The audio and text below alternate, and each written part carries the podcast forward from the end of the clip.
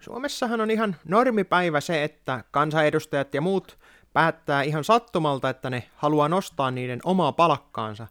Tai se, että on näitä lobbareita ja muita käy siellä vähän ehdottelemassa lakia ja sitten saadaan esimerkiksi kaivoslait sellaiset, jotka on justiin oikein näille tuota kaivosyhtiöille. Mutta Iltalehden tämän päivän uutinen, niin voi kyllä sanoa, että nyt vedetään jo oikein kunnolla pohjia. Eli otsikko on Iltalehti selvitti. Yle osallistui tiiviisti itseään koskevaan lain kirjoittamiseen. Taustalta löytyy salaisia lausuntoja. Yle on osallistunut itseään koskevan lain valmisteluun. Viestin vaihtoa on salattu. Asiantuntijan mukaan kyseinen toiminta on läpi, läpinäkyvyyden kannalta harmaalla alueella. Siis, että tämä oli niin kuin harmaalla alueella, että jos yksi taho, johon se suoraan vaikuttaa, niin on vaikuttanut siihen, että mitenkä kyseinen laki tuota, kirjoitetaan. Ei kai se nyt miten niin harmaalla alueella. Kyllä tässä mun mielestä mennään niin kuin kaukana siitä harmaasta alueesta siellä tummemmalla puolella.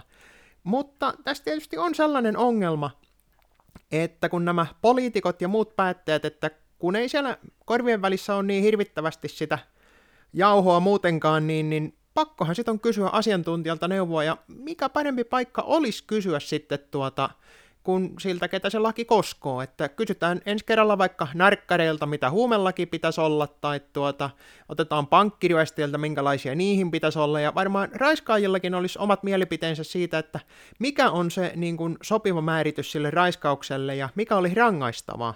Näinhän me saataisiin oikein loistavia lakia. Tietysti sopisi tähän Suomen lainsäädäntöön ihan sellaisenaan.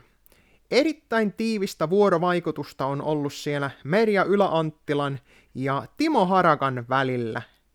Eli nämä on tämän ihan normipäivää, että mi- mitä täällä on tapahtunut, että mikä tämä on Pauli Rautiainen, kirjeenvaihdon kertovan hyvän lainvalmistelutavan harmaalla alueella tapahtuvasta kanssakäymisestä. Joo, kyllä, tämä on juuri tätä näin.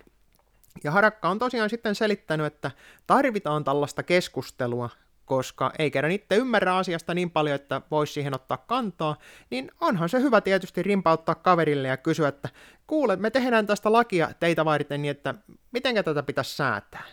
Tietysti tässä on tämä medialiitto, mikä vaatii tuota, sitten on vaatinut, että yleisradiota pitäisi niin kuin rajoittaa, mutta kun tietää sen, että kuinka fiksusti näitä lakia nyt tähänkin asti on säädetty, niin onko se nyt ihan oikeasti se oikea tapa rajoittaa jotain asiaa, että annetaan näiden idioottien päättää uusista lakipykälistä selvästikin ihan karvan verran lobattuna, ja sitten niillä nyt sitten korjataan joku ongelma, joka on itse luotu tuossa jo hyvissä ajoin. Mutta ei, ei siinä mitään, että täällä ihmetellään, että kenen ääni kuuluu valmistelussa. No, sitä ei tarvitse ihmetelläkään.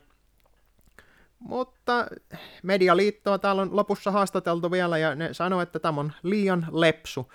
Eli nyt kun kysytään sitten siltä kilpailijalta, niin en mä nyt tiedä, onko sekään nyt sitten se oikea paikka, että keneltä pitäisi tällaisessa lainsäädännössä niin kuin ottaa kantaa, että jos sulla on kaksi tahoa, joihin se vaikuttaa yhteen suoraan, ja toiseen sitten välillisesti niin, että se on se kilpaileva taho, niin eikö tässä ole kaksi sellaista porukkaa, joiden pitäisi olla niin kuin mahdollisimman hiljaa tästä asiasta.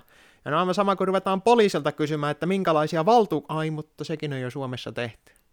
No, tämä on tämä länsimainen oikeusvaltio ja demokratia ja muuta kivaa, niin kaikki on ihan hyvin. Oikein helveti hyvin.